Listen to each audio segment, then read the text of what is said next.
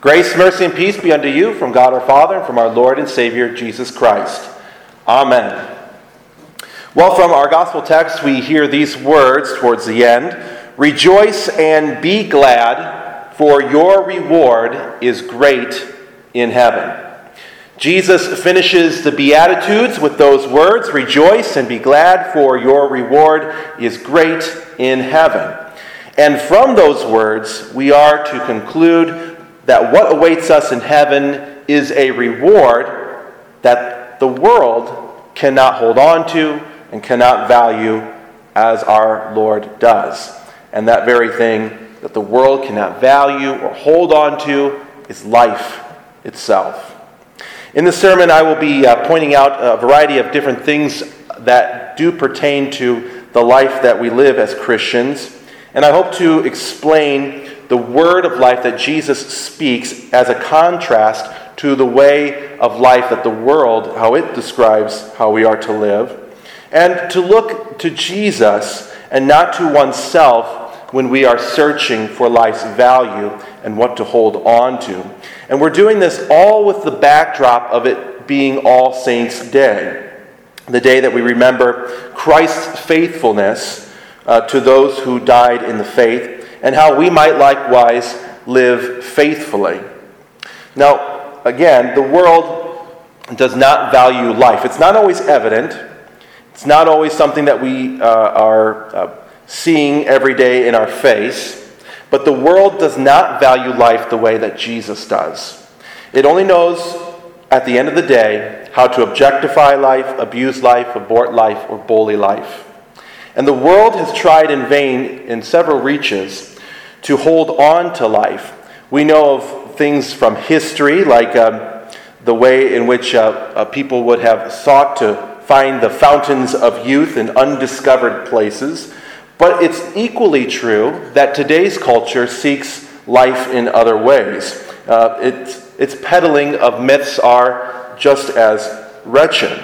Uh, myths and things like magazines or on TV where there are all these little secrets to looking and feeling younger, turning back the clock, as it were, but they are all reaches at something that cannot be obtained by us. And it's not that they must be mutually exclusive, but a long life is not necessarily a good life or a fulfilling life. Uh, in fact, a long life is not necessarily a faithful life, which is the aim of our Lord. That we would, as we live on earth, no matter how many days our Lord gives us, that we would seek to be faithful in all of them. The Christian in a world such, of, such as ours is not immune to the idolatries that tempt us, that are all around us, to believe in uh, that, that life's value is subjective to one's greatest accomplishments. Of course, we're always checking ourselves, we're always thinking about uh, what have I achieved or what have I not achieved, and how does this reflect upon what my life, uh, my wife's, my life's worth is. It, we too easily devalue life, and uh, when we do this, it, it only assists us in devalu- devaluing the things that are really important for us, especially on a day like this, on All Saints' Day when we might look uh, to even those who have died for the faith, those sainted martyrs who gave up their life, whose lives were cut short for the sake of the gospel. They didn't live long lives, and yet their greatest accomplishments were not that uh, they could look back at one particular thing or another, uh, some sort of project or a lifelong uh, goal or anything of, of that sort, or some sort of career.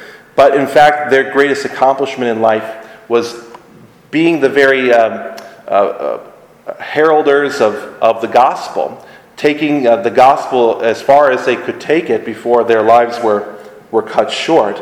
That people, in hearing them, would hear Jesus and believe and trust in his word. This, even though their lives were cut short, was uh, that actually points to the greatness of the life that they lived. And it is something to be emulated by us that we would fill our, our days, no matter how many or how little, with the word, with the gospel, with the message of Christ's unending love and his mercies, having gone to the cross to die for us. Jesus, Jesus submitted his life under the law of God, and from this has made the world free that once was in bondage to sin. Though his life was cut short by his crucif- being crucified, though his life was cut short on the earth in this way, what does the Lord do? What does Jesus do but still reign forever? He reigns forever in heaven and on earth as our resurrected Lord, and he brings us with him in this pilgrimage of our lives uh, on earth, but he brings us into eternity forever and calls us to live as ones, even now, as ones who have eternity in our possession. So we don't fear anything in this world. We only look to Jesus for all that we ever need. Life is too short to waste it trading truth for comfort. We are to seek those things which are above. All Saints' Day is a day that definitely brings these sorts of ideas about life into perspective.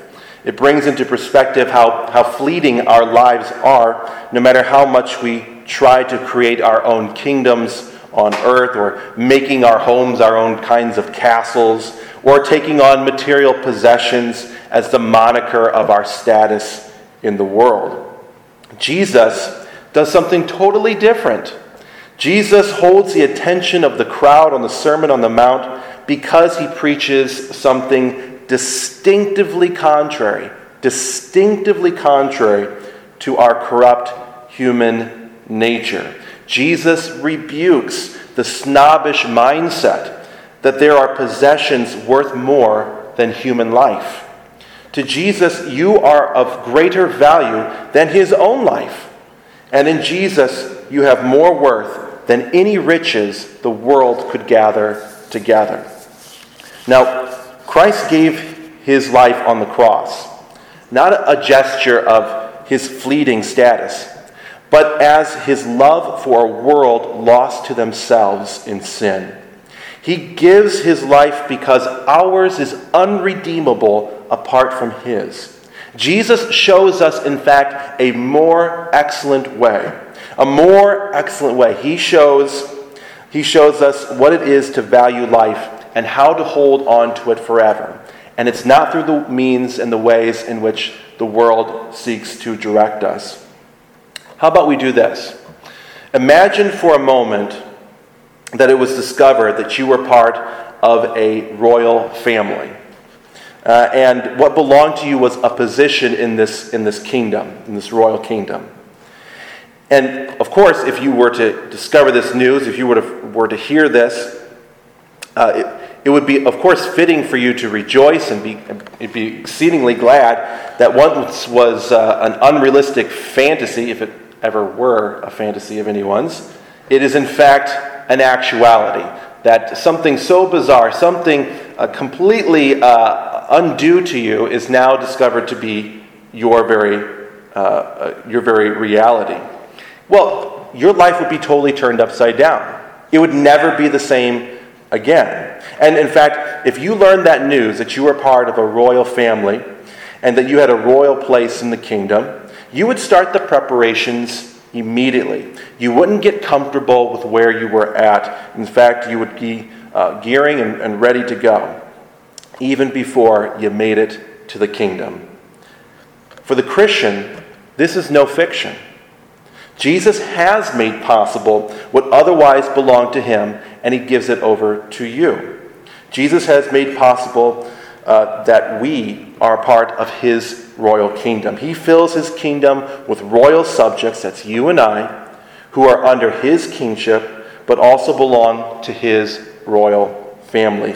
We are to live lives even now in preparations for the kingdom that is to come. We are to live lives of faith on earth, trusting in the King Jesus and living even now under his direction, even as we will forever live with him in heaven. And to live like this in the world today is not always going to be easy. And I'm sure perhaps you could even share stories with how it is to live your Christian convictions, maybe on a, on a campus or in conversations with people who, who may not uh, believe in Jesus as you do, it's not always an easy path. We listed earlier the, the martyrs. We heard about what, G, what happened to Jesus and his speaking about himself and the gospel. Well, we see that it is a narrow and a less traveled road to follow Christ. And this narrow and less traveled road, there are many exits off of it. Highways, in fact, popular highways, that not many of the everyone who is invited um, will, uh, will stay on the narrow path. And this is a great shame and sadness that we Christians have to endure. But we are called to live in this, in this way, to follow the gospel, to believe in the truth, even when it bucks popular um, thoughts about who Jesus is. We are to follow our Lord to the end of our lives. Jesus not only says, Rejoice and be glad, for your reward is great in heaven. But he also adds to that statement, For so they persecuted the prophets who were before you. Jesus understands that the way in the Christian life is not always going to be an easy one. And this is a really important point for us to hear. Jesus sees our Christian life differently than how so many go about their lives without Him. You are to be different in the world than how the world expects you to act or to get along with their secular program. You are to live, as Jesus says, blessed when others revile you and persecute you.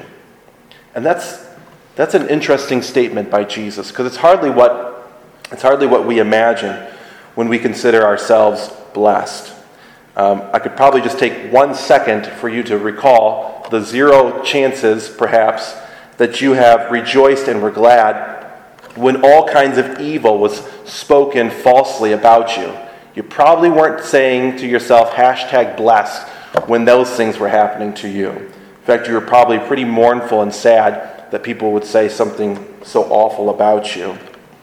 We would rather in this world avoid such controversies and confrontations. It's who we are. We don't want to have problems with our neighbors. And we don't want to have problems, especially about religious things. But Jesus calls us again to that more excellent way speaking the gospel, speaking the truth in love, being Christians, daring to be uh, Lutherans in the world, confessing Jesus boldly and proudly that He is the way, the truth, and the life, and that we're going to follow Him no matter what, because He loves us, has died for us, and is bringing us from this valley of sorrow and tears into His everlasting kingdom. Well, this is true of us sinners, that we must hear about the Beatitudes in a different way than what perhaps they are often misinterpreted. Uh, because the, the Beatitudes are often interpreted as something that we must do, but they're actually about what Jesus does for us. That uh, He is the one who brings to us the remembrance of the, the truth of the gospel, how He truly loves us, no matter how many evils are spoken against us. In the Beatitudes, we can get bogged down uh, in our gospel text, the Beatitudes, we can get bogged down with a, a list of instructions of how we might navigate this, this pilgrimage of, of living the Christian life, li- living it boldly. But in fact, uh, this list is not about what we see in the Beatitudes, but it's all about who we see in the Beatitudes. You are to see Jesus there, and you are to see all that he does for you, and to seek to take your place in his kingdom. And uh, maybe you'd be happy to hear that it would take too, too much time to go through each one of the Beatitudes individually. But uh, for our purposes this evening, I want to just take up one. And it's the first one. And the first Beatitude really sets up the rest of them. Blessed are the poor in spirit, for theirs is the kingdom of heaven. Blessed are the poor in spirit, for theirs is the kingdom of heaven. Now, watch this. It's about Jesus for you. When we look to the gospel, and, and we look to the gospel to describe the cross that Jesus bore for the world, we hear him declare his atonement, his taking on our sins at the cross, And we hear in the gospel Jesus crying out, It is finished, his, his word of accomplishment for having canceled our sin. And here's what the text says following what Jesus uh, declares here. So Jesus says, It is finished. And then after he says this, it's written, He bowed his head and gave up his spirit. He bowed his head and gave up his spirit. Now, there is nothing more poor in spirit than that, than for Jesus to give up his spirit for you. His is the kingdom of heaven, and it comes to you, not by how you live your life, but how Jesus gave his life to truly make you alive, to make you holy, calling you to repentance, calling you to faith. This is all the work of Jesus for you. That's what the Beatitudes are calling us to see. All that Jesus does for you for your salvation. Our Revelation text says something very similar. Uh, uh, our Revelation text, our first reading, they have washed their robes and made them white in the blood of the Lamb. They have washed their robes and made them white in the blood of the Lamb. It sounds like something that we do, but in fact, without Jesus, it's an impossible task. It's not that you are blessed by the Beatitudes that you do, or that you have washed your heavenly robe apart from Jesus. Instead, it's because Jesus is the blessed one and is the one who shed his blood for you that he has made possible a life greater than the one that any one of us could create for ourselves. Your life on earth is for a lifetime, but his for you is forever. That is to say, a lifetime is really not all that long when you consider it against the lives of so many people that have come before us in this world. A long life is not necessarily our goal, even though, of course, I would love for each and every one of us to live long lives. A life of faith, that is the life that Jesus calls us into. So it doesn't matter how long or short it is that we live on earth, but we are to live faithfully over seeking longevity. We are to live as ones who stand up to all kinds of persecutions, who stand up to all kinds of mistruths, who stand up for the gospel, because the gospel speaks not only about others, but our very own salvation as well. And that salvation is something that many before us have received from Jesus and have died in the faith, uh, confessing to their dying breath. And that's one of the things about All Saints' Day that can make it quite difficult. I know I've personally struggled on All Saints' Day with the many people, the many loved ones that I call into my own remembrance who have died in the faith. And it's very easy to become plagued by wonderful memories of those loved ones separated from us by death. However, what awaits you in heaven is life. Your life alongside the lives of others who believe in Jesus. The book of Revelation describes the kingdom of heaven as a temple and the king as the one who will shelter his saints with his presence. Jesus is described as the lamb in the midst of the temple's throne who shelters his royal subjects by guiding them to springs of living water. And that means that Jesus has you drink from a well that does not go dry, and he settles you alongside others in the kingdom that has no end. What's more, what's more is the promise that comes out of Revelation about this kingdom that is ours through Jesus. It says that God will wipe away every tear in this place, in the kingdom of heaven. God will wipe away every tear. And from those words, we can conclude that in heaven there are no memories to separate us from the ones we love, since the ones we love are those who live forever in the kingdom of heaven with us. The crowds, they journeyed to hear Jesus' Sermon on the Mount. Today, let us journey.